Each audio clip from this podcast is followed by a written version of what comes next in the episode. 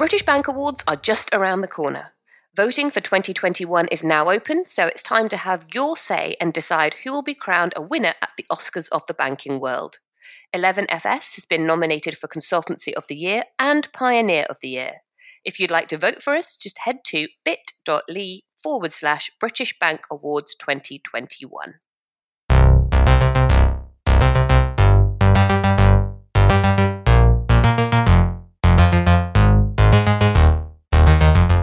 From eleven F S, this is FinTech Insider News. Today we bring you open banking benefits all round as Atom team up with Plaid and Fronted launch to offer rental deposits. A big week for Monzo, five million customers and a campaign for universal gambling blocks, and Marqeta files for an I P O at a ten billion dollars valuation. All this and much, much more on today's show. Welcome to episode five oh four of FinTech Insider. I'm Simon Taylor, and today I'm joined by my colleague and co-host, the one and only Mel Stringer, lead product manager at eleven F S. How are you doing, Mel? Very well, thank you. Really excited about this show. We've got some amazing guests. We, yeah, I mean, one of them's called Jamie, but other than that, we're all right now. Speaking of the devil, uh, Jamie Campbell, C E O and co-founder of Fronted, welcome back to the show, sir. Big week for you and your team, which we'll discuss shortly. How are you doing? I'm very tired, obviously, but I think I'm I'm very good. Yeah, it's been a it's been a very good week. Well done, guys. Um, and making a FinTech Insider debut, we have Tom Rennick, business banking proposition manager over at Atom Bank. Welcome to the show. Big week for you guys. Thanks for joining us. How are you doing? Thank you for having me. Yeah, go easy on me. First uh, time. Yeah, we'll we'll do we'll do what we can. We'll do what we can. And last but by no means least is, of course, Jonas Tempelstein, who is C T O and founder of Monzo, co-founder of Monzo. Sorry. Uh, huge week for you guys as well. Welcome back to the show. Uh, thank you very much. Good to be here. Thank you guys so, so much. So let's jump right in, shall we? The first story is Atom signing an open banking deal with Plaid. Um, so Atom Bank signed its deal with Plaid to introduce open banking and payment initiation services to small business customers. The first iteration will begin with offering business owners a streamlined loan application journey and speedier decisions. Initially, Plaid will be working with Atom as part of the bank's secured business lending process for underwriting both C B I Ls and non-C B I Ls applications, which is the uh, kind of U K government scheme for lending around the coronavirus. Uh, okay, the app-only bank will be using Plaid's payment initiation services to streamline fee payments, and open banking capabilities will eventually be rolled out to underpin new direct-to-market smart savings and lending propositions. Tom, got to come to you first on this one. Tell us more about it. How did it come about? Um, and what problem were you trying to solve for customers? Lots of questions. Um, which one first? Um, this is about the problem first. Um, so I think ultimately we're trying to solve for a few problems. And I'll start with a, a bank problem first. Um, it's probably one that I think Jamie will recognize as well. You've got seventy-five percent roughly of small businesses go to their primary business current account provider first when looking for a loan. And when you speak to them, there's a few factors at play here. So I think firstly, there's the belief that their provider possesses a greater understanding somehow of their financial history. And, and secondly, there's this you know, perceived um, time and effort, and often it's realized time and effort of applying elsewhere. And I think when you look at small business lending, some of the data asymmetries are particularly acute between lenders and would-be borrowers. And if we think about uh, traditional bank ownership, and I hate that word, ownership of data, um, but it's previously definitely given um, traditional banks a competitive advantage in terms of pricing and risk scoring. Um, you know, historically, an existing current account provider would better observe income, cash flows, uh, existing loan performance than exist than other potential lenders. So we're looking, you know, in, in partnership with Plaid and a couple of others, which we're going to announce in the next couple of weeks, um, to enable uh, some faster and better credit decisions.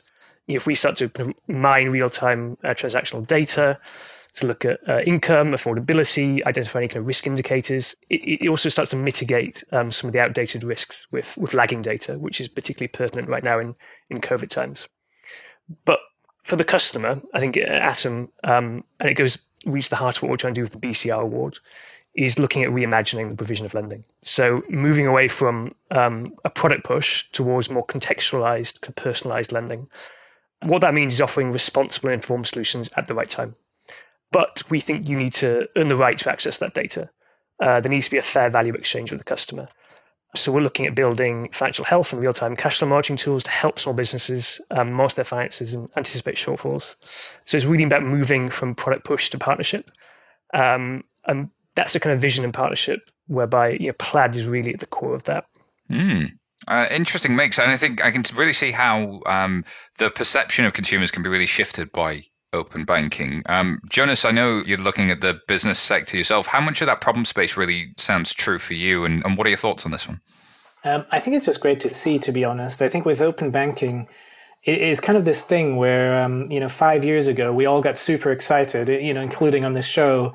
And then, um, you know, people tend to overestimate, I think, the the impact these kinds of things can have in the short term, but underestimate it in the long term. And I probably I fell squarely into that category. So now seeing all the things we spoke about five years ago come true, that actually, yes, you can you can do credit decisioning um, based on open banking. You know, um, we've got a few other subjects later on um, where open banking has significantly um, made things easier.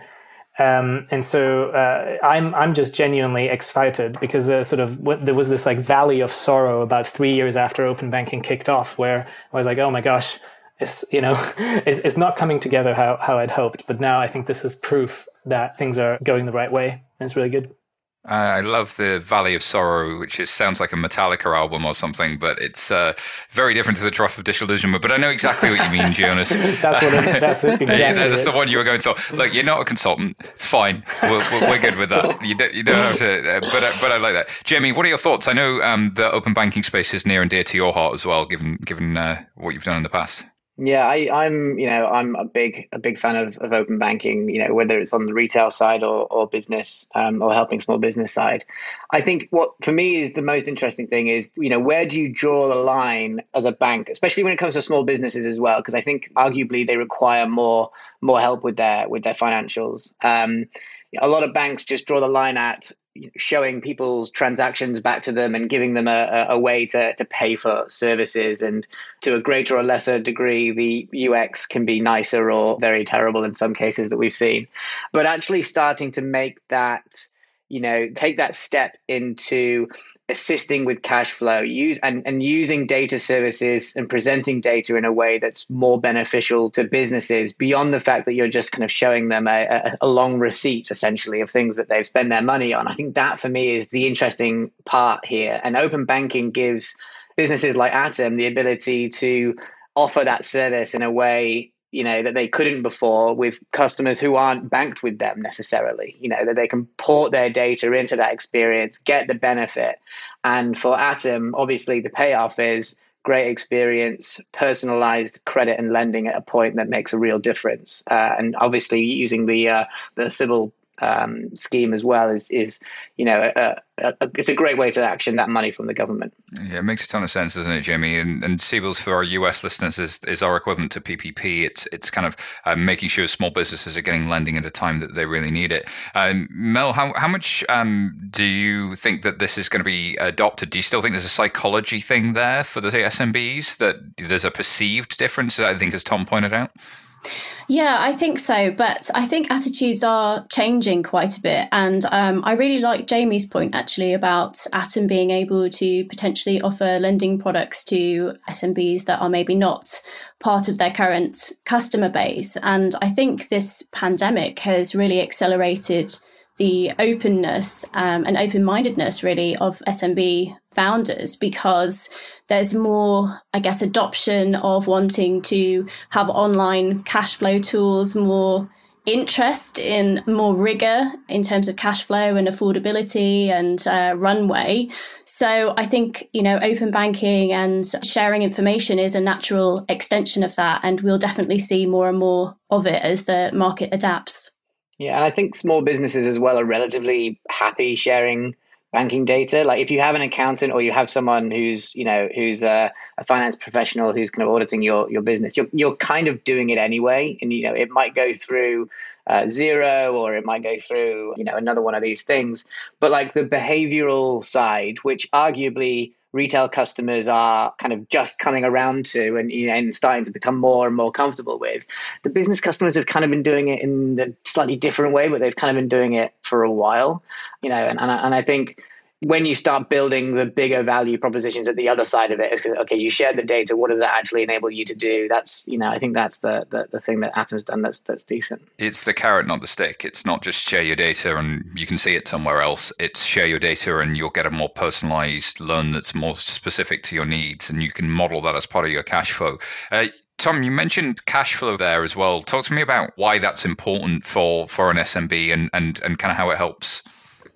Cash flow is king, right? Um, but I think, you know, for, for small businesses and for banks alike, cash, you know, predicting and forecasting cash flow is difficult. And I think, you know, whilst the kind of the industry is getting better, I think, you know, we're also looking at deriving cash flow forecasts from management accounts. Um, so we're working with the guys at Codat. Um, you know, shout out to them if they're listening. Uh, doing some really exciting kind of stuff there. But I, I think, you know, one of the reasons perhaps we haven't seen such a large push for open banking S M Es, and I think you, quite a lot of saturation in the, the personal banking space, is that it's really bloody difficult to build um, business banking propositions, particularly in the data space. You know, in the personal banking, we've got perhaps, you know, uh, merchant category codes to um, classify transactions. We use some kind of N L P and fuzzy matching to extract a company name from a transaction, um, and use some kind of fuzzy logic to match it with a data dictionary.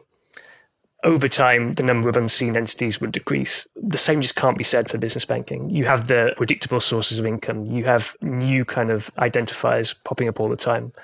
Um, so it's difficult, but I think we're getting there. The, the way you pay and get paid is very different in the S M B space, as you say. The the invoices and the uh, payments rails used, and then all of the matching that has to be done on the back of that. Still a lot of heavy lifting done to make and receive payments by S M Bs and just track their expenses in an accounting package. It's surprisingly, surprisingly difficult. Well, I'm sure we'll come back to S M Bs. Uh, shout out to everybody at Atom and Plaid for putting this together. Um, anybody who's trying to make life easier for S M Bs gets gets our full support. So thank you, uh, thank you. Tom, for talking us through that. Uh, next story comes from Finextra, and it's been a big week for Monzo. Um, so has, yeah. uh, hired a new C E O, uh, Carol Nielsen, um, as T S analyst taking charge of the full C E O role, reached five million customers, uh, also begun a campaign to uh, calling on the U K government to mandate the use of gambling blocks on all U K bank accounts. He also teamed up with TrueLayer to create an open banking powered um, uh, gambling block as well. So, like, talk me through this one, Jonas. There's a lot going on. Um, yeah. Let's start with let's start with the gambling block. Um, what, why do you think now's the right time um, to act on this? Um, well, the the government is carrying out anyway a review of some gambling legislation, so now feels like the right time. I think in general, over the last few years, we've seen a shift in the industry and an emphasis on um, this particular customer need. And so it felt like the right time to um, make make the voices of our customers um, heard and, and all the signatories of the petition. And talk me through how the gambling block works as well for anybody that hasn't used it or isn't familiar with yeah, it. Yeah, so about two, two and a half years ago, we launched a feature called the gambling block. And the way it works and the way all the gambling blocks that have been launched since work is for MasterCard or Visa transactions based on the merchant category code that is associated with each merchant in the system, we can identify gambling transactions. And then we worked with charities um, at the time to come up with a way where people can lock themselves out of gambling. Um, and, and you sort of say, um, I would like to uh, not do any more gambling transactions. Then it's turned off. Those transactions get blocked. And then you can turn it back on. However, that doesn't become effective immediately. So the customer has full control, but they still have to wait a little while. And they also have to speak to a human and uh, and say, hey, um, I want to do this. Um, and uh, they might be reminded of why they originally turned it on. And it was a really, really popular feature. Um, to this day, I think we have uh, two hundred eighty thousand-ish um, customers who've turned it on. And crucially, only ten percent of them have turned it off afterwards. And on a daily basis, we block some twenty thousand MasterCard transactions with it. But the, the challenge that we have with it is that MasterCard and Visa aren't the only rails to get money into, into gambling sites. So you can make just normal bank transfers, uh, faster payments under the hood to gambling sites with open banking. Um, there's even more smooth flows now where from the gambling app, you might just say, hey, I, I have a account with this bank, and with one tap, the bank app opens up, you confirm the payment, and, and under the hood, it happens again.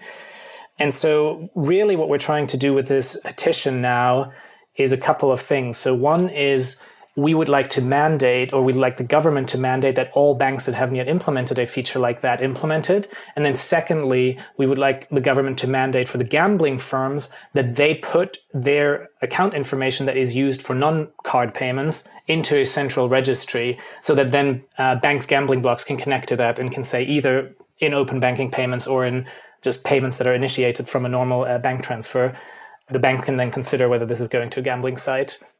Mm, it's, it's it's interesting that, as you say, some U K banks did follow the lead of Monzo and very quickly add the gambling block themselves. And um, now it's time for, for probably everybody to get on with it. But Mel, it's it's easier said than done for some of the banks. Like they, they may want to do it. In fact, probably most of their employees and staff want to. But it, it's a case of, can they do it? Yeah, exactly. And I think, you know, reading um, in between what Jonas is saying there, it seems like the ball is almost in the gambling Uh, companies' court as well, in terms of airing their banking details. So it's yeah really interesting to me actually that we are kind of progressing with open banking and things are getting easier these days, but actually the very thing that um, has been, I guess, challenging uh, historically, um, using credit cards to, you know, fund gaming and gambling sites, um, Visa and MasterCard are kind of able to protect customers to an extent because of the information that is conveyed.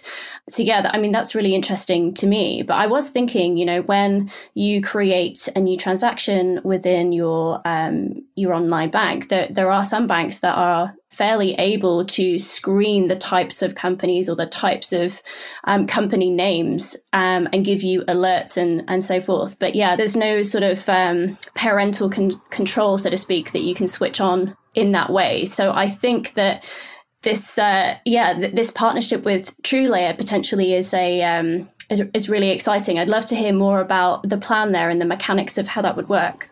Yeah, I can I can go into that. So this week, um, one of one of the um, good things of many uh, that happened this week. It was, by the way, it was also uh, Monzo's sixth birthday, so we had a, a big celebration. Um, and uh, and the the C M A also, for the second time, um, appointed us to be the uh, best bank for online and and um, uh, mobile banking customer service.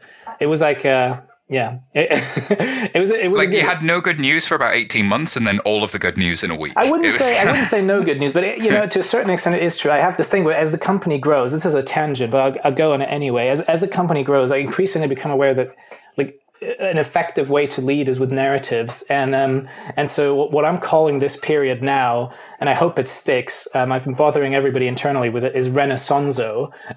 so, so we've had previous meme periods uh, over the years, like the summer of Monzo and, and and so on and so forth. This is now Renaissonzo, because twenty twenty has been uh, challenging for for a lot of people individually and a lot of companies uh, for sure, and so it's it's really nice to come out the gate in twenty twenty-one. With a week like that. But anyway, back back to the back to the point on the TrueLayer um, gambling block. So so uh, you know, with open banking through TrueLayer, what a bunch of gambling companies have done is just given people an even easier way to uh, pay by bank transfer, um, and uh, that is good because then we can work with uh, TrueLayer and and with other partners um, that provide these open banking um, mechanics uh, to the gambling sites. Um, to uh, uh, separately communicate whether or not this is this is a gambling merchant or not a gambling merchant in a way that we wouldn't know if we just looked at the account number and sort code. Um, and uh, what's really powerful about that as well is that it um, this was built like the original gambling block in something we call Monzo time. So it was, you know, people are empowered one day a month to work on things that they think will most help our customers. And because TrueLayer has been amazing in this collaboration, we were able to put this together quite quickly. They are the largest open banking payments provider in the U K, so it captures a fair amount of those um, payments, but you can still pay gambling sites with normal faster payments initiated from your banking app that wouldn't be caught by that. And also there's obviously open banking payments not going through TrueLayer that also wouldn't be caught. There's lots of moles to whack by the sounds of it. Um, Jamie, what are your thoughts? I like the idea of a registry of account numbers linked to different categories of firms.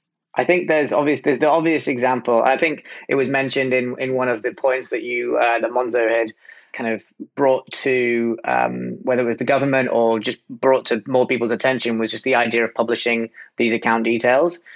I, you know, part of me thinks that there is an opportunity to make that broader than just gambling sites. You know, like who, like having a ledger of beneficiary owners of accounts, you know, as a piece of consumer protection, I think is actually, you know, it, I think is actually a good thing. Um, Fraud, you know, anti-money little, laundering, all kinds of stuff. There's, there's yeah, in our, the, yeah, in our in our corner of the universe, you know, in the, in the rental space, you know, when you're sending your money to a to an agent or or a landlord, all it takes is one, you know, one bad actor to supply a different account number and uh, and and sort code, and suddenly that's, you know, they've jumped off with money. But like, having something that kind of that ledger, I you know I find that a really fascinating um, concept, which was the thing that, you know, I understand the the the work with with TrueLayer and and the open banking work, and you know it is amazing stuff. But I think that the more interesting idea, or the or the you know something which is a little bit more sociologically impactful, would be this kind of ledger. I think that's super interesting. I hadn't really thought about it um, uh, uh, that far, but you know, like even if you look at certain categories of push payment fraud, where people think they're actually paying a company, for instance, for a rental yeah, exactly. deposit or for like solicitor's fees or whatever, you know, just the fact that that would then not be listed in that registry could um, allow us to flag it to the user and say, "Wait a minute, are you sure about this?" Um, yeah, and I'm sure there are very common, you know, occasions where this happens more often than others. Um, you know, and and. for that to be included in this kind of thing would feel quite cool um, and broader than uh, gambling, but more, you know, just as useful across the categories. Uh, Jamie, I think that just happened. That was just an amazing thing that just happened. So if anybody's listening anywhere, like, hook us up. Let's make this happen. I think that sounds like a great idea. Um, Tom, any closing thoughts before we move to the to the ad break? Yeah, I mean, I think the F C A at a minimum should be recommending that every new debit and credit card is designed with consumer spending controls and Uh, you know, for, for gambling protections. Um, Jonas might tell me that I'm talking rubbish, but this isn't a difficult feature to implement. Um, and it's so, so bewildering, really, that so many issues are behind the curve. Uh, uh, yeah, it depends who for. Um, I, having seen inside lots of large banks, some of them have done this extremely well. Um, I mean, shout out to the Barclays and the Lloyds, and I think a few others who've implemented this feature. Um, and, you know, it takes a bit more work with, with legacy tech and, and, and all of that kind of stuff, but they, the intent was there and they've done it. But I think it is it is for some, it might be a little bit harder, but also it's about intent. Like, how important is getting this there for your customers versus the other imperatives that a business has? Well, on that basis, we will take a quick pause here while we hear from our sponsors. This episode is brought to you by Jack Henry Digital, the pioneers of personal digital banking. They are reviving the vision of financial institutions being on a first-name basis with customers by offering a platform for personal, human-centered service that puts the customer first. Your customers experience immediate accessibility, while your employees get cloud-based, core-connected tools to offer service at the moment of need. To learn more, explore the team's latest insights at jack henry digital dot com. Thank you so much to our sponsors. Okay, next story is coming to us from TechCrunch, and it's about this company called Fronted, who are offering loans to cover rent deposits. Fronted is a fintech aiming to make life easier for renters, including lending the cash needed for the deposit. Uh, backed by Passion Capital, Fronted is using open banking and other financial technology to offer a credit product designed to finance deposits directly. Fronted can lend more cheaply than existing options, such as credit cards, payday lenders, and overdrafts, or insurance-backed membership schemes, and crucially, at lower risk. To apply, of course, you have to be a U K citizen, have a bank account with more than six months of transaction data, um, and then you're asked to securely link your bank account via the Fronted Open Banking service uh, to assess your affordability and beyond, way beyond a simple credit score. Uh, in March, you took the decision to hibernate uh, the nascent business after the first lockdown pandemic taking hold, but now with regulatory approval, you're really opening up. So, Jamie, great to have you back. Uh, congrats on the launch. Um, tell us more. Tell us the origin story, the problem you're trying to solve, and uh, what happened next. Yeah, well, the origin was my girlfriend was trying to leave a uh, her her old house, uh, her, and her landlord was being a bit of a bit a bit dodgy. So um, you know, he ended up putting the the apartment on the market to sell, and her and her housemates just didn't have a deposit saved up. Um, and I instinctively thought fintech has probably solved this problem before, because, you know, with open banking, with kind of novel lending solutions that I'd seen, I just assumed that this, this product existed. And I looked everywhere and couldn't find anything that was kind of specifically targeting this occasion. And it's a really interesting one because, you know, on the on the surface, it's, you know, it's consumer lending. But when you dig a bit deeper and you, you know, and you understand a little bit more about the property infrastructure that the U K has and some of the technology technology infrastructure that, that the U K has, it becomes a really interesting occasion. You know, deposits that are paid sit in a deposit protection scheme for the term of a um, of a rental period. So they're essentially held in, in escrow. And if you're the payer of a deposit, you're listed on the certificate of protection um, as a relevant party, which gives you, you know, second lien rights over that money as it flows out of the scheme after the landlord. So you kind of have this like pseudo semi-secured um, structure to your loans product. And the fact that it's an amortizing product, so people are paying us back every month, and it, you know, the, the term of these loans are twelve months. Halfway through the repayment of this loan, you know, we have, let's just say five hundred pounds of, of a thousand pound loan, but we also have claim over the, the, the money that's in the scheme as well. So it's sort of over collateralized midway through the repayment of the loan. So it's just a really, really fascinating loans product. But crucially, it solves a huge customer problem, which is that sixty percent of renters in the U K don't have uh, savings to move. And, you know, now after lockdown, I mean, who has anyone here spoken to anyone in the past year who hasn't told them how badly they want to move?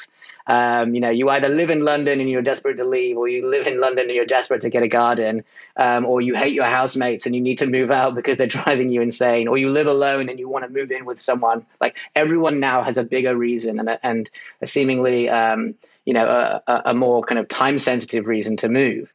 But renters' income has been the most impacted by the pandemic, most likely to be furloughed, most likely to have a job that they can't do from home.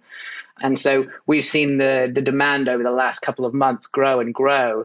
And luckily, or, you know, kind of hope, you know, thank, thankfully, when we took the decision to hibernate the business, you know, way back in April of, of last year, you know, we did it because we thought people are going to want this and need this after the pandemic. And, you know, thankfully, the the demand has, um, or the, you know, the the way the market's working right now has proved that that was the right call. And, um, and, and you know, it's it's starting to pay dividends now. The finance nerd in me loves the fact that you found a way over time to move from something that felt unsecured to actually more secured. And the customer nerd in me loves that you've solved a real problem at, a, at an important time. So um, shout out to you guys for doing that. Um, Mel, what are your thoughts when you look at this? I love it. I think it's amazing. Um, I remember when I first moved to London, um, I'd finished my degree and I had to sofa surf with my friend for like six, maybe six to eight weeks. Um, he was incredibly kind and um, yeah, let me completely t- take the mick basically until I'd got two paychecks under my belt and I could finally move.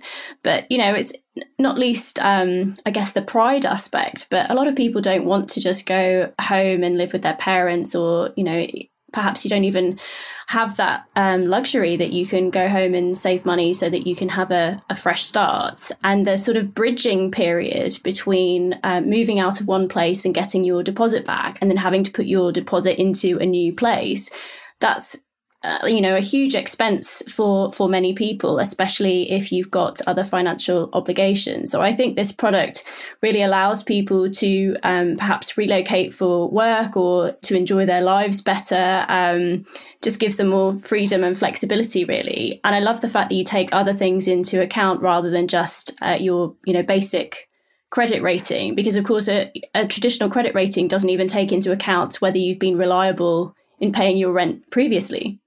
Exactly. And and I think that sort of period between I haven't got my old deposit back and I need to pay another one, I have no savings, and I may have been most impacted by the pandemic really comes together.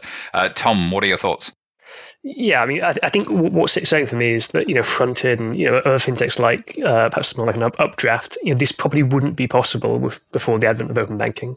You know, going back to that kind of information asymmetry between borrowers and lenders, instead, you'd have had consumers, you know, paying for deposit with a credit card or an overdraft. I think, you know, what what's really cool as well is that, you know, I think you're starting to see that improved access to customer data might lead to unbundling of, of products that have been typically sold together, such as overdrafts and current accounts, you know, which could upend uh, the economics of that. Um, but yeah, anything that provides a better price line of credit and replace long-term overdraft uses is a thumbs up for me.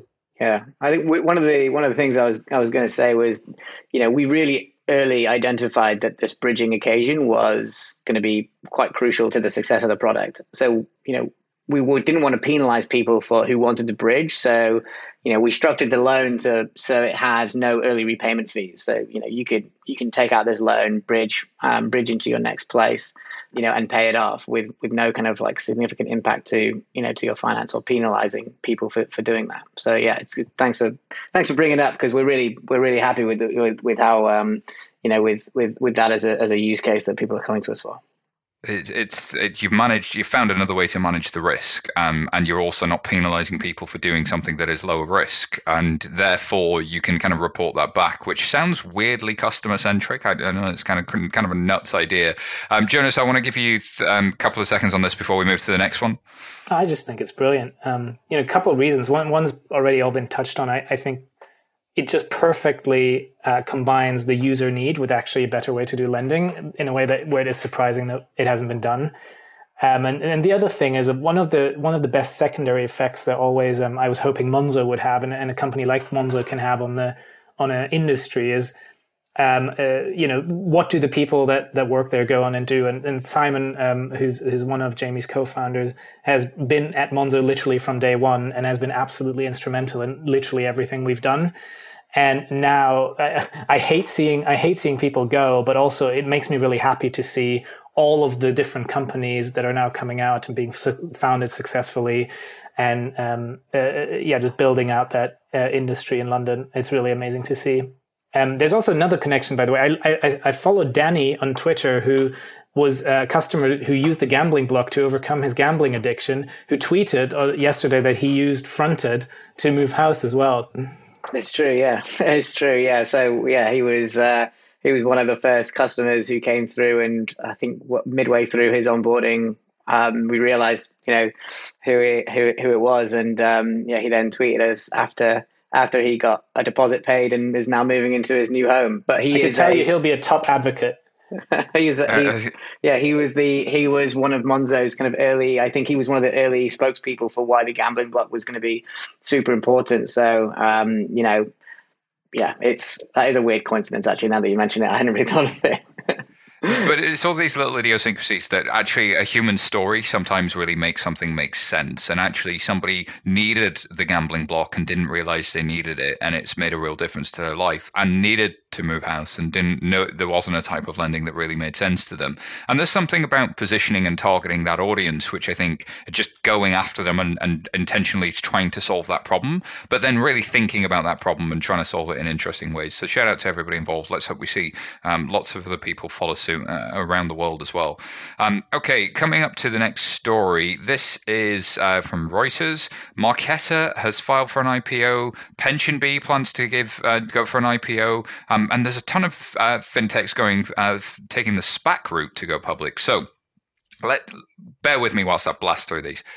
On Tuesday, Marqeta filed for, for its I P O. They'll await feedback from the S E C, but it's hoping for April. Um, they're eyeing a valuation of around ten billion dollars and working with Goldman and J P Morgan to arrange it. Meanwhile, PensionBee, um, which has over one point two billion pounds or one point five-ish billion U S under administration from sixty-five thousand customers, is looking to I P O.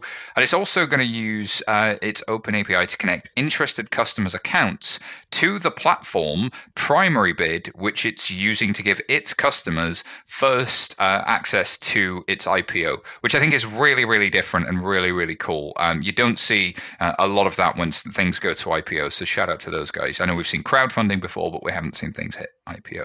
And then back in the U S, MoneyLion is teaming up with a SPAC to help it go public. Um, and um, the special purpose vehicles have become really popular in recent months for U S fintech firms looking to go public. Payoneer, SoFi, and BillTrust are also taking that route. Um, Mel, as we sit back and look at this, what on earth is going on with fintech right now? I know, it's amazing. Um, I really think that the, well, I just think society is taking greater interest and um, ownership. So put personal alliance with different brands and more interest in the, the companies that they ally themselves with. So I think that's maybe an element of it, I guess. Um, my favourite story out of those are probably PensionBee. Um, and I think that the idea that they're involving Primary Bid and giving their customers sort of first dibs is really interesting um, and sort of speaks to this community that they've built um, and, you know, engenders more trust, I would say. Um, yeah, I mean, I'm a, I'm an investor with um, PensionBee as well, and I, I think that um, I'll probably be quite interested. It's so good. It's it's like straight out of the fintech, growth hacking, crowdfunding, community supporting playbook. You know, I think um, I think there's a, I, I can I can think of a number of companies. I think think U K fintech companies that have used kind of crowdfunding, but like providing the crowdfunding through their own product as opposed to like hosting it on the crowdfunding platform to drive engagement. Um, it's just it's just clever. It's just a really neat thing. And you know, the team at PensionBee, I think they're maybe five years old as well. I think maybe um, it's just yeah, it's it's great. And I think you know they're kind of it's good to see a fintech company like PensionBee getting to I P O stage, because I, I I see PensionBee and I think, oh, they're Monzo, you know, cohort, they're like Bud cohort in terms of the timing of like when they uh when they when they kind of got kicked off, and that's how I kind of see it in my mind. And it's just great to see those like, you know, first wave, you know, consumer fintechs getting to that stage and doing it successfully, and and also doing it in a way that's really um really different. I think it gives, you know, it, it sets a really good example for um for uh for, for everyone else in the in the space. Yeah, this this I think there's two separate points there. I love that first one about creating engagement by giving your customers something that non-customers wouldn't get, or the market wouldn't get, or Wall Street wouldn't get, the city wouldn't get. Uh, there's something really powerful there in terms of it's not just marketing. It feels like the right thing to do, but it's also good for business. Like that, that's a, a real interesting growth hack that I think is just so anathema to trying to look at your business purely on a spreadsheet. It's the kind of thing that almost makes no sense on a spreadsheet, but makes complete sense when you do it. Um, and, and those are almost my favorite growth hacks. Uh, and then the second thing, I mean, Jonas, uh, it feels like fintech is the hottest thing in tech, period. Like all of the main V Cs um, seem to be talking about it. It's it's it's it's the darling of of um, the the tech sector right now. What what do you think that's for? Is it is it the consumer shift? Is it the the pandemic? What's what's really driving that? It's a good question.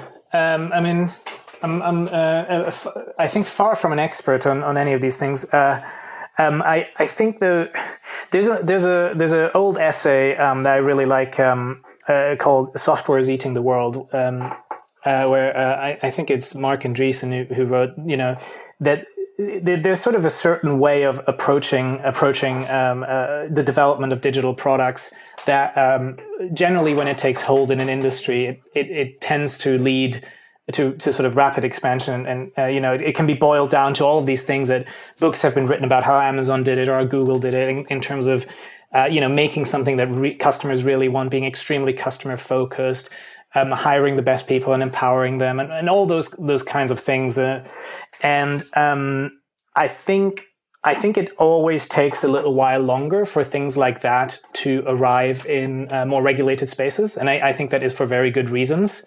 Because, um, you know, I think everybody on this call will, will appreciate the responsibility they have um, towards people's finances and having a part in that. Um, but I, I do think what we're seeing now is some some of these approaches, uh, you know, having having been battle tested, whether it's organizationally or, or um, in, in terms of I T infrastructure or approach to development and so on, finally take, taking hold in, in the finance sector. So that will be my best guess um, for why that is picking up. I think it's a pretty good guess. Um, the, the Tom, I'm interested in your views. I certainly remember working inside of a large bank when the first wave of fintech was really coming along, and, and a lot of bankers saying, oh, well, we could do that. It's just a card, or we could do that. And and it's like they were looking very much at the financial product, not the way the product was made and how the customer problem was solved. Do you think that it's it's more than the software engineering as well? It's it to what Jonas is saying, it's not just the the tech, it's the, it's the everything around that. Yeah, absolutely. It's it's you know I think I think what we are seeing, however, is um, you're in a bull market, right? Um, yeah, you know, I think when you look at the kind of uh, kind of SPAC craze at the moment, which I think a lot of people are turning to to um, mitigate some of the, the volatility of traditional I P Os. Um, you know, I don't have a dog, but I think if I had a dog, I think it could make money in this market. Um, some of the valuations are sky high. Uh, there's no doubt about that. Um, but I think yeah, you're you're seeing investors, um, as Jonas says, look to, to buy the future. Um, and perhaps um, mitigate some of the risks that they've got in their, their current holdings. But it's more about it's about the brand, it's about the customer base, and ultimately it's about, about where the business is going and, and buying into the vision I think you've seen that a lot more in uh, some of the, the tech bets. Mel, can both things be true? Can we be in a bubble and also software is eating the world? Because like we're in a bubble in dot com, we're in a housing bubble, but you know, net net, there's still a lot more Amazon subscriptions than there are sort of uh, bookstores. So, it, what are your thoughts? Yeah, I think uh, it's it's really interesting about the types of companies that choose to um, have an I P O, and I think that. Um, You know, Stripe famously is not uh, is not looking to I P O despite having really high valuation. But it makes me wonder about the, you know, the other companies that we've um, we've touched on here. And I think it might be if they previously have had quite high costs, or they have personally, you know, invested a chunk of money to try and get them to a certain point. Then IPOing based on um, building an amazing brand and so much customer alignment um, and, you know, the right timing in the market as well to to optimize the initial share price. I guess they can recoup some of that cost or all of that cost and then reinvest it for explosive growth thereafter. So I wouldn't say it's um, a bubble with, uh, you know, bad intent. I think all of these companies really want to be agents of the future. It's just... it's a tool to help them get there.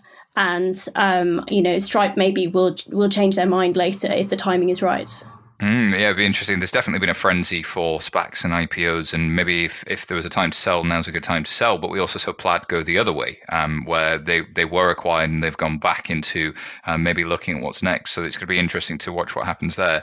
Um, Jamie, um, you, you made some really interesting points about the overall space. What do you think about specifically any of the companies named here? Is there anything about um, Marqeta, for instance, or, or the money lines that really stood out to you? Uh, yeah, I'm I'm I'm not going to talk about kind of Marqeta because I guess, you know, my you know my my knowledge of kind of like fintech and financial services infrastructure is not is not great. But I did want to, if we were going to move on from this story um, right now, I was going to try and hold it up because I did want to call out MoneyLion specifically. Before we started, or before we started in earnest looking at um, Fronted, MoneyLion was a really a really good example of a business that we looked at as a way of kind of like, how can credit really start to make a positive impact in, in consumers' lives? And um, and the MoneyLion product, um, you know, as it was as it was kind of then, you know, was was kind of a bit of an inspiration to to to us about how they um, how they essentially use this really interesting kind of credit service where you could essentially subscribe to your own credit repayment and lower your A P R. Um, you know, was just kind of so weird, but so great. Um, and it, and it just built so much loyalty with their, with their customer base. And then they launched similar things, um, you know, like a paid, get paid two days earlier, the similar feature that we've seen in some of the uh, fintechs here. But I, yeah, I, I wanted to kind of have a little bit of a fanboy moment around, around MoneyLion, um, because I, I, you know, I think that's a great business. Um, and I think it has made a genuine, like positive in, impact in their, in their customers' lives.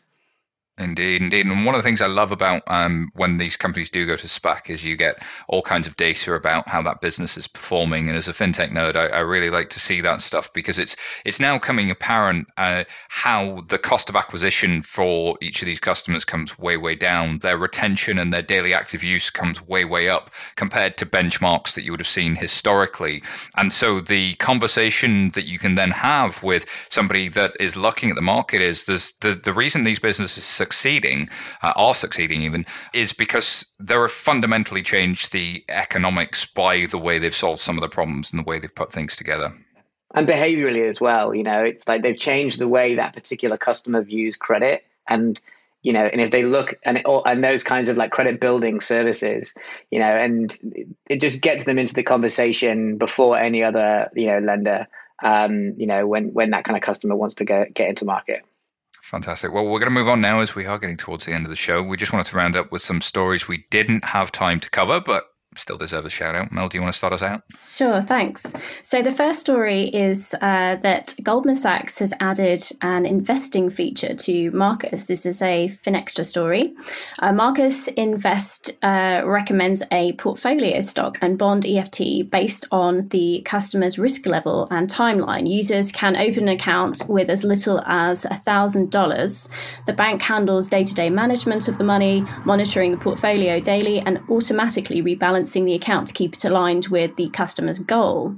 Unlike Robinhood, users cannot trade individual stocks, but this may change in the future. And the Marcus app already provides savings accounts, personal loans, money management tools, um, with a current account set to arrive later this year. Um, so I think this one's quite interesting. I'm wondering if this is to, um, you know, protect customers to an extent from any, or protect the brand from any association with risky or riskier investments. Um, and there's been a bit of speculation as well about um, actually liquidity and um, whether there might be some sort of structured products in the background um, that's sort of powering this. Um, but yeah, I think it's to re- refrain from becoming a retail investor platform potentially. Over to you, Simon. Interesting to watch. Well, this headline is directly from City A M, tells you a little bit about where the market is. Apparently, Bitcoin smashed through fifty thousand dollars in its uh, price. Uh, it's been on overdrive in the last few months after languishing between eight thousand dollars and fifteen thousand dollars throughout much of twenty twenty. But since January, Bitcoin has steadily punched through the ceiling to twenty K, twenty-five, thirty, forty, and much, much more. Um, and the cryptocurrency seems to have done well out of the global pandemic as investors worldwide are looking for alternatives Um, to flailing economies, um, and much of the attention has turned to digital assets. And of course, a plethora of big names on social are using uh, their their names to try and drive and hint at interest in crypto. Elon Musk, notably, when Tesla added, uh, I think, uh, more than a billion dollars of Bitcoin to their balance sheet, um, really drove a lot of the price and the hype there. Um, but it's interesting what, uh, as I look at this, what's different this time? Famous words of a bubble.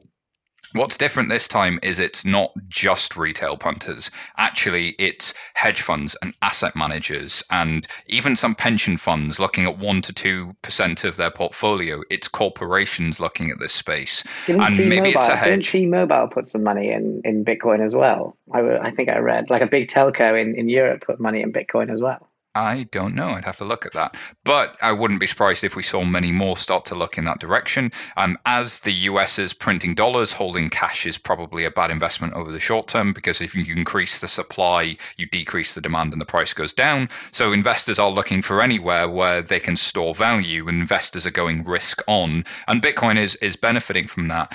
But the story underneath that is, is possibly the more interesting one, where the consumer mindset and what the consumer trusts at sort of eighteen years old is fundamentally different to, to what it was twenty, thirty years ago. Um, and things that look very, very scary to traditional bankers like Bitcoin, to a consumer actually look quite a bit more trustworthy than the, the big historic banks, especially having grown up during the financial crisis. So I think see this through the lens of the consumer mindset and it really becomes interesting. Uh, Mel, uh, the next one. So internet browser Opera prepares for rolling out its uh, fintech banking service. Um, Opera is moving into financial services with the launch of DeFi, uh, that's spelled D I F Y, but it's pronounced DeFi, an in-browser cashback service and digital wallet for online shopping. Launching first in Spain, the initial version of DeFi ships with a current account, a free virtual debit card issued by MasterCard, as well as a Google Play support for offline spending. The DeFi app will allow consumers to receive e-commerce cashback for purchases made on partner websites accessed through the Opera browser. A spokesperson said, "With DeFi, we are making the browser a superior wallet work better together to improve user shopping experience and also make it financially rewarding." The company intends to expand the service across the E U, where it currently claims fifty million active users. Wow, that's a lot. Preceding the launch, Opera uh, acquired the Estonian banking as a service startup. Now I have to try and say that now. I think it's uh, Phocis, and take over terms for the buyout of Lithuanian digital bank Fjordbank.